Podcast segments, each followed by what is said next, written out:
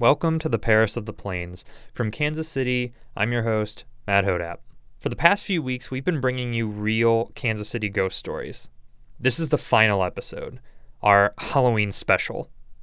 These haunting stories are as powerful as they are scary and show how the paranormal may try to kill us or save our life. That sometimes moving on can be really hard. This is Sandy and Denise. My name's Sandy, and I am a docent at the John Wornall House Museum. It's a Kansas City treasure. John Wornall built it in 1858. It was given uh, to the Historical Society in 1964 when I began working there. Um, I heard other docents speaking about paranormal experiences that had happened to them. Um, and I so I talked to several of them and I said, "Oh, I don't I'm not sure I want to do this." And they said, "Really, it's you know, it's very benign."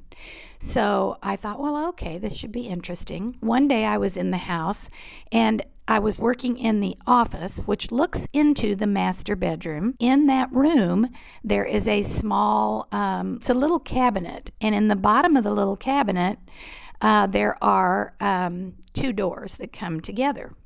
Well, I kept looking in there, and all of a sudden, one of the doors in the bottom of it was open.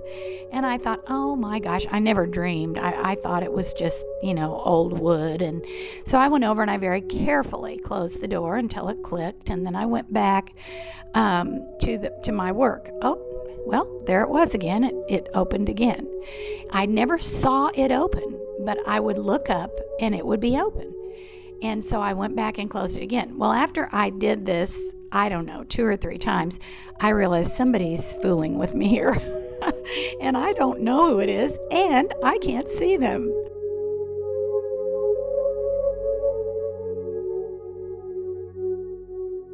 Let me just first of all give you a little background here. The Wornalls had their son Frank, and then they had three little girls. And one of the little girls, Edna, lived till five years of age. The other two died, you know, right around a year or a little after, which is so sad. And there's a lot of activity in the little girl's room.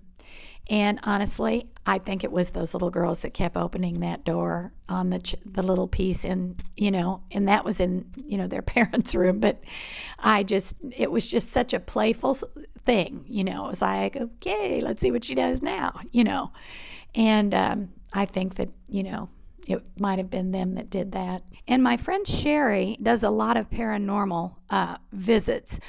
When we allow paranormal researchers to come into the house, they want one or two docents because our primary goal is to protect our collection. So one day, coming to work, my friend Sherry had been on a paranormal the night before, and the persons who had paid us the night before were um, a major who had just come back from Afghanistan and his wife. They were young, they were darling. Um, he had a small flashlight. And the end of the flashlight was rubber. Probably most of you have seen this kind of thing. And so, but this one, it was just so easy to push. So easy. So she said they um, they were in the dining room, and Sherry had told me ad nauseum, hundreds of times. There's somebody in that dining room. And I never saw anybody and I never experienced anything. And I thought, Sherry, please get over it. You know, it's not. So they went to the dining room, and the major uh, said, um, I have a flashlight here that is very easy to manipulate. He said, I'm going to ask questions, and if you want to reply yes to the questions, please turn on the light. If you want to reply no, don't do anything. So the first uh, question was Is there someone here in the room with me? The light went on. You could imagine the dismay. I mean, oh, okay, we have somebody. And then he said, because, you know, the Wornall House was uh, the scene, they made it a field hospital during the Battle of Westport. So his next question was, um, Are you a soldier? And the light came on. He said he was a soldier too, and you know, and and then he said, um, "I'm kind of wondering, did you fight for the South? Nothing. Did you fight for the North? Yes, the light came on. And then he said, I'd like to know what your rank is, so I'll start up the ranks. The light came on with corporal. So now we know we have a corporal uh, who fought in the Civil War. And so we agreed that we would, just on our own time, try to contact him again and um, try to, you know, find out what the deal was. And so we we did that a couple of times, and he was there, and we'd get a light, but he would never really get into anything terribly uh, deep. We decided that maybe what made him want to communicate was the major. The major would understand battle, you know, and would understand him. So then we just started to look looking for anyone who had military service, and um, we we couldn't get anyone to come in. So along with um, the Wornall House, there are a number of reenactors. And so we thought, well, maybe if we got a reenactor, we hoped to find one that was a soldier, but we couldn't. And we got one who he he reenacts as a doctor on the battlefield. So we got him to come. And so I knew we were in trouble when he started out with, "Soldier, why are you following this woman around?" And both of us I mean, when he said this, we were just aghast. And um, Sherry mumbled to him, you know, it has to be a yes or no answer. So he said, um, does, does this lady here, does she remind you of your girlfriend? Nothing. Does she remind you of your mother? Click, the light came on. So now we know he has a mom and she has blondish hair. And then, and this was the most horrible thing, he said, and not in a kind, loving way, he said, Soldier, did you undergo an amputation in this room? I have never seen anything like that, and I hope to never see it again. The whole atmosphere in the room changed. And what I felt was hurt and anger. And it was like, I can't even really describe it very well, but there were like little little things that were floating through the air in there, almost like someone had blown something up and, and you know, and you saw the residue from that. And uh, we just we just stopped it.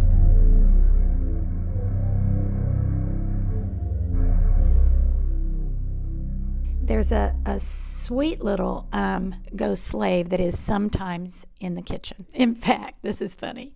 We decided we were going to try to teach her basic reading because we want her to know her name, you know. And sometimes she's there, sometimes she's not. We've tried with the candle and all the different things, and we we don't get a response. And we do believe that it's has something to do with the fact that we can't name her. And so the whole idea was try to. And unfortunately, when you go back into the Wornall family records, um, and, and then and then we have gone down to the Harris House and seen slave records there, sa- sale slave sale records. It's wrong, but they don't name the women. The men have names.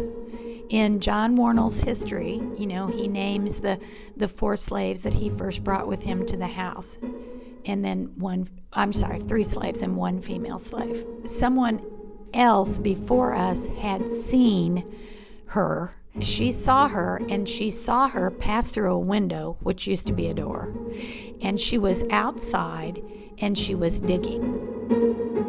This has come down through, you know, I don't even know the person that, that did that. But, um, and so for some reason, and this is, you know, people just make mistakes, but um, they put it in our script that we use when we go through the house that um, that she might have been trying to bury a baby. Well, I mean, I'm sorry. You know, that's not nice. I mean, and no one meant to be mean. So, one of the things that um, she said on, you know, you have your EM, EMV's electronic voice messaging, and you can ask a question when you're in the presence of of someone and then they you can hear them on the computer and it's very interesting sometimes you hear very relevant things sometimes you don't sometimes it's just mishmash and sometimes it's nothing well the next time we were on uh, a paranormal and we're in the kitchen, um, her voice came on, not in response to one of our questions, but she said, I didn't have no baby. So I think that hurt her. You know, you, you have to be so careful. These are people. You know, they're they're they're beyond you, but they're people and their feelings can be hurt. So we apologized to her and we immediately took that out of the script. Yeah. So that's um, you know, there are so many stories I could tell you, but I don't want anyone to be afraid to go there because nothing scary ever happens, but some very interesting things do happen.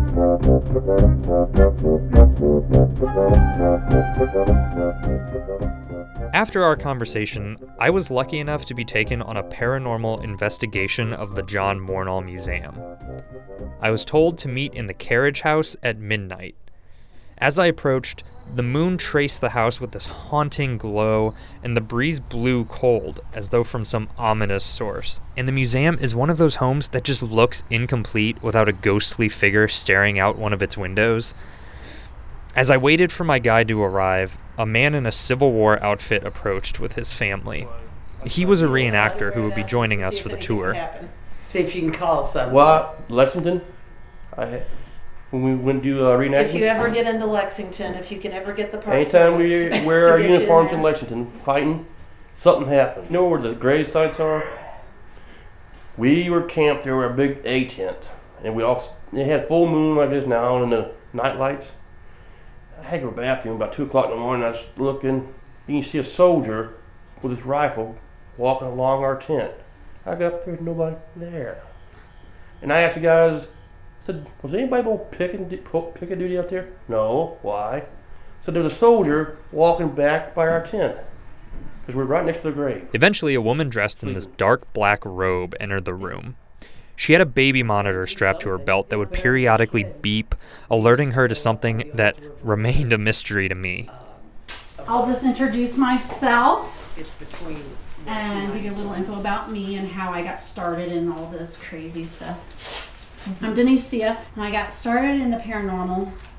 I grew up in a haunted house. Same old cliche story you hear from everybody. It really was. There was a cemetery out in the front. And also, I had a near death experience. I had respiratory failure when I was 19 years old.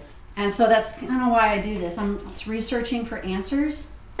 But here at this house, this is like visiting grandma's house. Um, it's it's welcoming, very comfortable, but you will pick up a lot of residual energy here. Um, I'm not going to tell you what we experienced tonight, but I'll let you guys find out on your own. Yep. Okay. I brought a few toys. I got. We entered the house through the dining room, and Denise started setting up her equipment. She explained that she used an EchoVox to communicate with spirits. Basically, what it is, it's um, a whole bunch of syllables, no words, just like eh, eh, ooh, ah, ooh, stuff like that.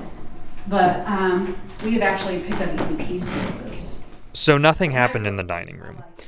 But as we entered the parlor, the room where many amputee soldiers died, everyone started feeling chills. Is anybody in here? Would anybody like to speak to us tonight? The Battle of Westport was tonight, right? The 23rd. Yeah, it's actually No, October you're right. 23rd. And this is the 23rd. isn't Now, Mm-hmm. The Is Battle it? of Today's Westport. the Yes. anniversary? Yes. Is there anybody here that would like to communicate with us tonight? We have a Union soldier. Some other fine people that are ready to hear whatever message you have for us. Talk.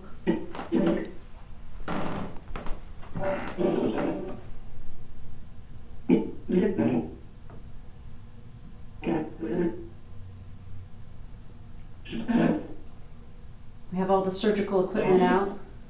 Looks like we've somebody's been doing surgery tonight. As we were standing there in the darkness, I could tell that something was overcoming Denise. Like she was channeling a spirit. I don't think I'm going to be leaving this place. No, I am dying here. Yeah, the lights are. I am dying. I am not going home. a light in the hallway began flickering on and off, and you could hear people shifting around uncomfortably. I'm missing an arm. You tell that union man to leave. I don't want him in my presence. He's standing there, he's scaring me. I don't know what the hell that was. Oh, I'm seeing it now too. Eventually, we moved into the kitchen, and I shared Sandy's story about the amputee soldier. It seemed appropriate since we had another reenactor there to try and contact him. All right. We have a Union soldier over here that's higher ranking than you are. I'm getting kind of chill over here right now. You know what? And he, he's he doesn't like you. I, you know, he's wondering why you're taking up this space and you're not out fighting. When she started talking to soldiers, it's getting kind of chills, like uh-huh. What were you feeling? kind of chills. When I start to, you know, Are you a skeptic man or a believer? I believe because I, I seen it at Lexington. All the things they have I had the pleasure of meeting up with Denise after the tour, and she kindly agreed to do an interview with me about her history with the paranormal. This is that interview. So, my experience with the paranormal has been lifelong. It really came in full manifestation through a near death experience when I was 19 years old. The whole story begins with my journey. It's from our house that my father bought. It's an old farmhouse in Lee's Summit and a little area called Knobtown, which is right on Little Blue River. And as we all know about rivers, is that's conduct of energy, EMF energy. But Little Blue River has kind of its own little story. There has been murders here in Kansas City, and um, bodies have been found in Little Blue River in that area where I um, grew up. And when we first went into this house, in one of the rooms, it was painted all black, and there were symbols all over this room. They were one of them was a pentagram, but you know, and I visualize pentagrams are not evil or anything, but people who don't understand them um, do project them as symbols of evil. But the energy of this home always seemed unsettled. It was almost like there was like a constant breeze blowing through the home. Uh, my parents are Catholic, and my mom always had like little statues of the Virgin Mary or you know other icons, and they would just break. You or you always feel like the house is watching you. It wasn't just a ghost; it was something a little bit stronger, and something that actually wanted to attack the family all kinds of different events happen. Um, doors would fly open when there's no breezes outside. And I'm not just saying slightly open, I mean fly open to the point where the screen door would almost rip off. My mother collected music boxes. She had probably 15 music boxes lined up. And about 3 o'clock in the morning, every single music box went off in this room. And it lasted for the whole duration of the sound of a music box. Every one of them, and synchronicity went off. So that was very terrifying. Um, we started, then my brother started really rebelling to the point to where um, he was projecting violence. And this was nothing, my brother has never done this before. So whatever spirit was coming through was really attacking my brother and he was projecting it out towards me and my mother to the point of violence and it scared mom she kind of knew what was going on there's one thing you have to know about the paranormal is um, they can bring on um, breathing problems I never had asthma as a little girl. I wasn't born with childhood asthma. This asthma situation developed when I was 12 years old. It grew so bad that I was coughing blood, and my parents were taking me to emergency rooms once a week. And then, on my when I turned 19 years old, my senior year in high school, I had a full-blown asthma attack that went into respiratory failure, and it was at the old farmhouse. My mother was already at the hospital with my cousin who was in a car accident and didn't know that her daughter was dying in the house. But a voice came to my mother and told her to get home. And my mom dropped everything. She left my cousin at the hospital, and there and when she came into the front door, there I was sitting in a chair and I was dying. And they got me into the emergency room, and I went into convulsions. Full, I, I actually I died. I coded.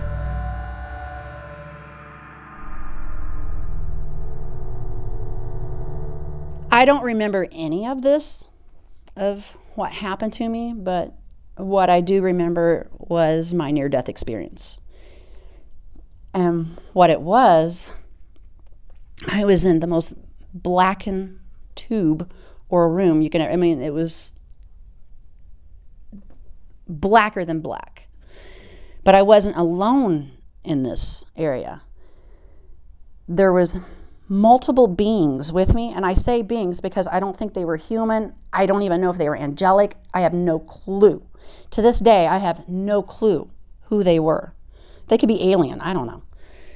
Um, but what they had was this intense, overwhelming sensation of love.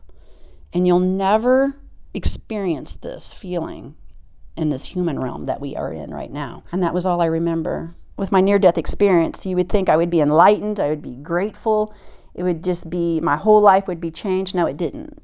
It changed it for the worse. I wasn't grateful that I survived, and actually, I ended up with an alcohol problem afterwards. I hated God, I hated anything that I was even alive, you know. Um, I hated the fact that I was even alive. And what I was searching for was that feeling I got when I was in that tube, was that love.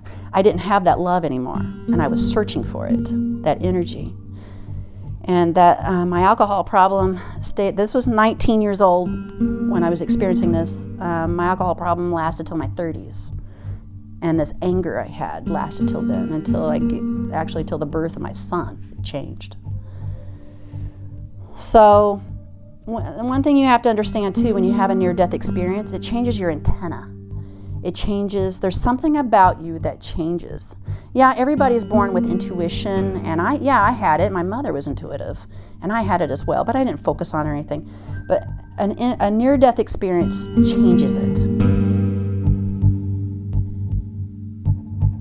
So in 2014, I like everybody, we I go to I have physicals in May. It's physical time. I try to get blood work done, um, get my lungs checked out, everything. During the time when I was um, getting all my physicals done, um, it was two weeks before all my doctor's visits. I kept drawing butterflies.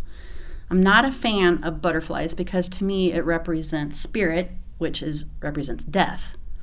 I don't like butterflies but I kept drawing them. I kept painting them. I'm also I'm an artist. That's why I say this that I'm, I'm I kept painting them. It was so bad and so intense that I actually wanted to get a tattoo of butterfly. and I'm like, what is wrong with me? I don't like butterflies. I mean, they're beautiful, but they just represent something I don't like that I have experienced before.